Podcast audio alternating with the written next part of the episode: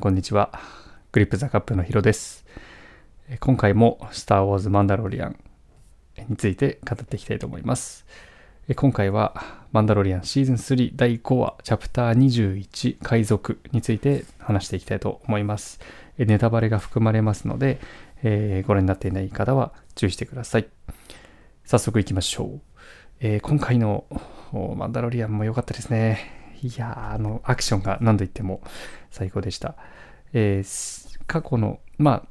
前回、前々回の、えーとエピソードがしっかり生きてくるエピソードにもなっていたと思います。特に、あの、パズビズラとの、えー関係性、それから、えっ、と、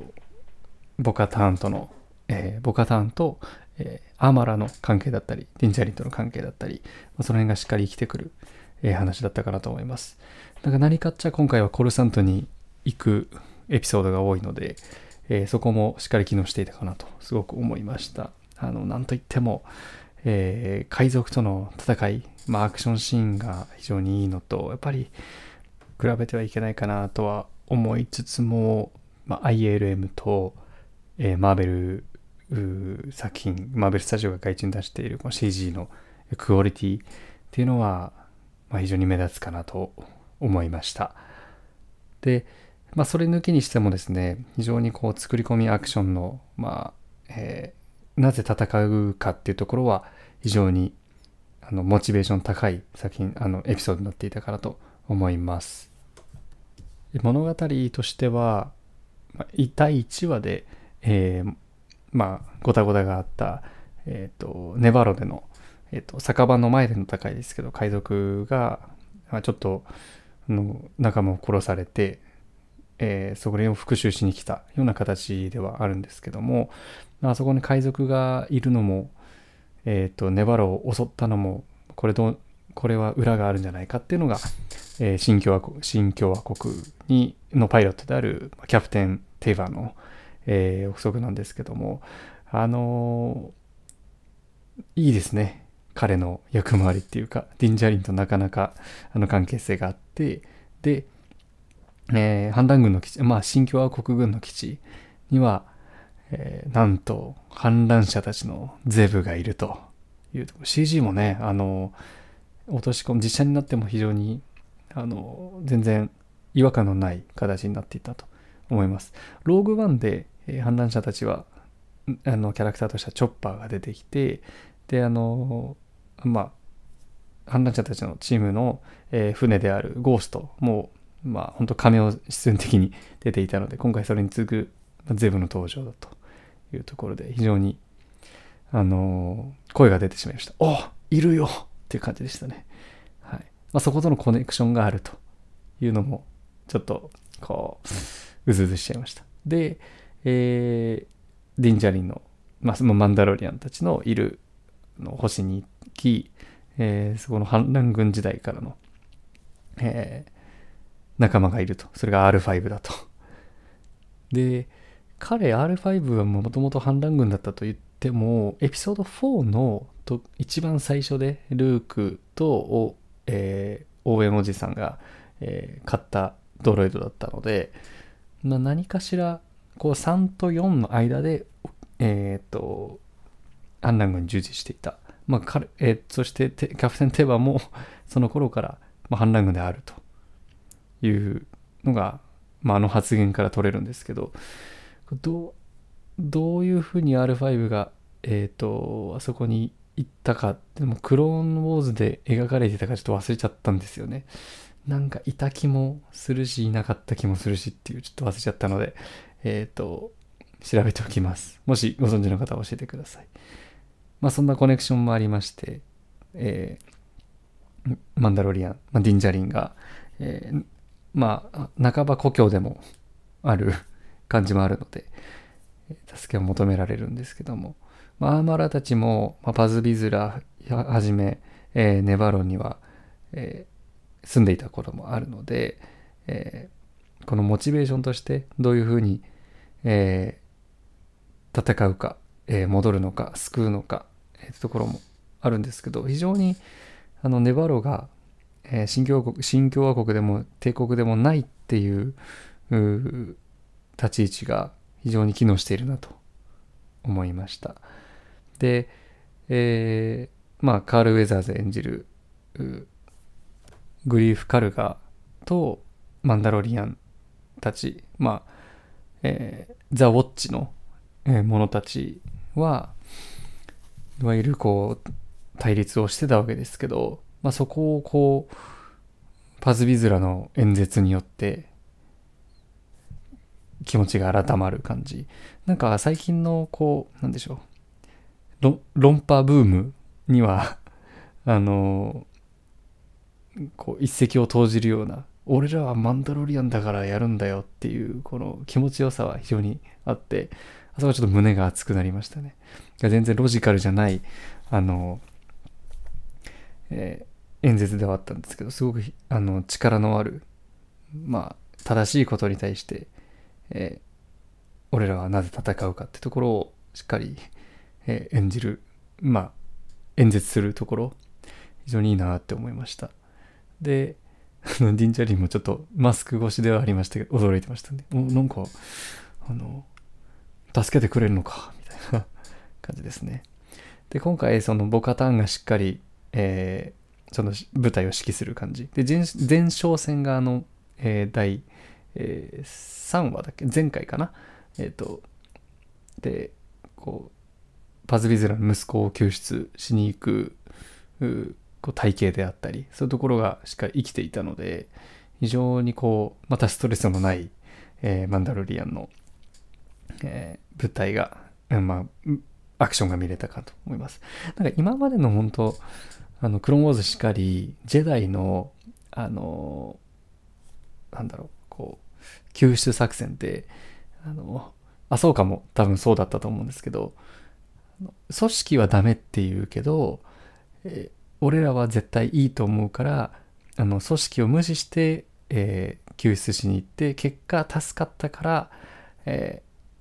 ー、まあよしとするみたいな流れがあったと思うんですけど今回はもうそれを覆す。組織はあのそんなロジカルなものはいらねえと。俺らマンダロリアンなんだから楽しいと思ったらやるんだ。っていう。で、ね、しかもその掟がしっかりあの強くある。その孤児を救うっていうところが一番崇高崇高なあの気高きあの行いでで人民を救出するってところが、まあ、気高き、えー、行動なんだみたいなところがしっかりそのネバロに対してネバロがあそこまで、えー、文明社会になったがゆえに生きてくる、えー、行動だなって思いました。はい、で海賊ってところがねまたねそのあの物品を もうかっさらって略奪するっていうもう絶対悪である 裏のないあの悪いことをしてる人たちに対して起きのしてるのが非常にいいなと思いました、はい、でグリーフカルガもねしっかりあの街を守るんだってことで、えー、立ち位置としてはあのギルドを斡旋するものじゃなくて、え民をしっかり見ている、まあ、今までだったらこうあの尻尾振って逃げてたような人物だったと思うんですけどそこがあの非常にストレスのなくでシーズン3だからこそ描ける、まあ、モチベーションだかなだったかなと思いました。はい。でいよいよあの予告のあので出てきた、えー、マンダロリアンたちが一斉に降下して、えー、アクションに臨む。でデバルで戦うというところ。でもあのもともとは結構クライマックスに出てくるのかなと思ってたんですけどここで出てくることになったんですけど、えー、非常に良かったですね。マンダロリアンたちがこう、まあまあ、クワッドチームで、まあ、4人1編成であの戦うようなあのところがこう見れてでちょっと特殊部隊っぽくしっかり編成されている感じもともとクロントルーパーのあの、えーとヘルメットはこうマンダロリアン族ののところから、えー、名残が、まあ多分ジャンゴフェットから来てるような感じがある、だっただだったと思うんですけど、えー、それの、まあ、本ちゃんがしっかりここで見れるというところが非常に良かったですね。良かったことしか言ってないなマンダロリアンそれぐらいいいと思います。えー、大好きです。で、えっ、と、アーマラーのね、あの、戦いぶりもしっかり、えー、こう、陽動作戦みたいな形で、裏からしっかり来る。リーダーらしく、えー、抑えるとこ抑える。ちゃんと仕事してくれる、責任取ってくれる感じが非常にいいですよね。で、ナブースターファイターがあそこまでこう戦うっていうところ、これはまたいいですね。あのまたあの、スター・ウォーズは、あの、いわゆるお効果音？音でも語れる人が多分この世の中にはいるいると思うんですけどあのその音が、まあ、懐かしい音と新しい音とそれがしっかりあのスター・ウォーズらしいでしょではなくてしっかり本物の音でやってくれる感じ。めちゃめちゃいいですよね、はい、ブラスター音しブラスターの音しかり、えー、ファイスターファイターの音しかり。はい。という感じです。そして、まあ、海賊から、えー、ネバロの民を守ったわけなんですけど、で、この、まあ、モチベーションとして、このマンダロリアンたちが人々に対してヒーローになるんだ。また、あの子供たちを、マンダロリアンの子供たちも、えー、日の目を浴びて、えー、胸を張って、えこの、え道を歩むんだと。そういうところがあるので、えいわゆる新たなマンダロリアン族の一歩になったわけで、それをアーマラーもしっかりあの感じて、えー、ボカターンにマスクを取りなさいというところ。あのー、怪しいじゃないですか、マラって。で、ボカターンもあのダークセーバーに対する執着も多分あるので、そこも、まあ、機能してくるのかななんてちょっと思ったんですけど、まあ、ここ今回のエピソードにおいては、えー、2つのもうザ・ウォッチと、えー、他のマンダロリアン族、まあ、マスクを取れるマス、えー、マンダロリアン族たちの、まあ、2つの道をこうはを橋渡し役になれる人だというところであこういう話になってくるんだって、えー、結構びっくりしたんですけどあの7エピソード7から9えー、スター・ウォーズの本ちゃんのエピソード7、まあ、フォースの覚醒から、えー、スカイウォーカーの夜明け、え、で、そういうことを描こうとしてたのかなって非常に思ってたんですけど、どういうことかっていうと、スカイウォーカーの夜明けっていうタイトルもそうだったと思うんですけど、カイロ・レンは別にジェダイに、あの、執着をしていなくて、で、えー、かたやレイもそんなに、あの、ジェダイっていうところには執着がなくてでこういう教えがあって、え、まあそれに対してそんなに賛同してないというかあのカイロレンの、えー、モチベーションも非常にわかるしでルークにそんなことされたらまあ闇落ちするのもわかるしみたいなところ新たな、えー、競技、まあ、それがスカイウォーカーになるのかちょっとわかんわかんないまま終わっちゃったんですけど、まあ、レイ・スカイウォーカーって名乗り初めて終わったので、ちょっとよくわかんないなって感じなんですけど、まあ、その、えー、新たな競技を作って、それに向かって新しい道を、シスでもジェダイでもない新しい道を歩むんだ。フォースにバランスをもたらすな。そのバランスをこう、間を行き来できるものなんだっていう話かと思ってはいたんですけど、よくわかんないまま カロリン君は死にえー、レイは生き返りみたいな感じだったんで、うーん、なんかそこの、こう、今僕が話しているようなこの間を取り持てるバランスがあると状態こそ、こう世界に平和をもたらすんだ、フォースにバランスをもたらすんだっていう、こう裏付けができないうん、ストーリーテイリングだったので、ちょっとうんと思ってたんですけど、今回そのマンダロリアンでそれをやってのける、うこの制作体制デイブ・フィローニの、まあ、テーマ性なのかで、えーと、ジョン・ファブローのこの、テーマ性しっかり生きているのかどこまでそれを、まあ、落とし込んでるかはちょっと多分マンダロリアンギャラリーが出てくるのでぜひ見たいなと思うんですけど、えー、そこの、えー、バランスをもたらすってところはもう、えー、スター・ウォーズのえー、テーマ性でもあると思うんで、これマスクを、前回のエピソードで話したマスクを取ること、取らないこと、それから、えー、何かに対してバランスをもたらすこと、これが結構スター・ウォーズのあのテーマでもあるとは思うので、えー、そこをマンダロリアンっていうところからアプローチしていくところにどういうふうに、えー、シーズン3が着地するのかなと思ってます。で、えー、終盤ですね、モフ・ギデオンがなんとに逃げていたというところで、おお、これいかにという感じです。で、おそらくダークセーバーの行方がこれまた絡んでくるんじゃないかなと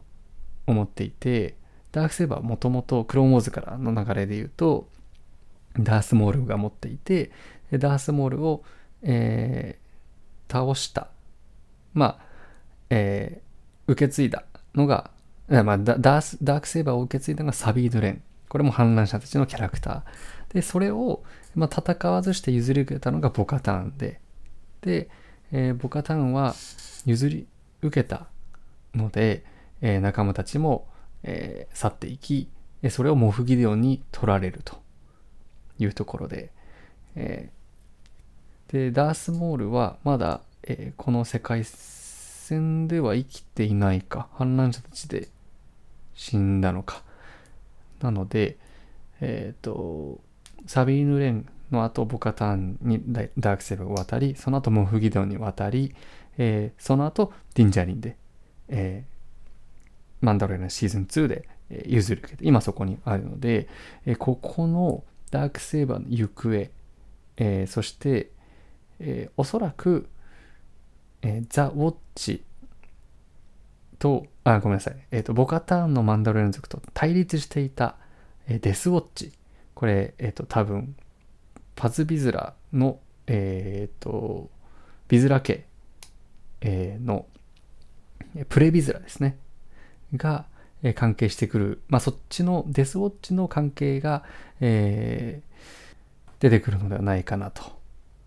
ちょっと予想してます。ここはもうあくまで僕の推測なんですけど、はい、でダークセイバーの行方と、えー、そのデスウォッチ、えー、パズ、まあ、プレビズラ系の人たち、えー、が、えー、仲間となった。多分、あの、クローンウォーズの最終話で、えっ、ー、と、まあ、シーズン7の最終話で、えー、赤いアーマーとか着てた人たちですかね。えー、ダースモール側にいた人たちが、まあ、帝国側についていたり、えー、しているのかどうかわかんないですけど、まあ、その辺が、えー、マンダロリアン族としては、えー、どうでしょう。モフギデンをあそこで奇,、えー、奇襲して、え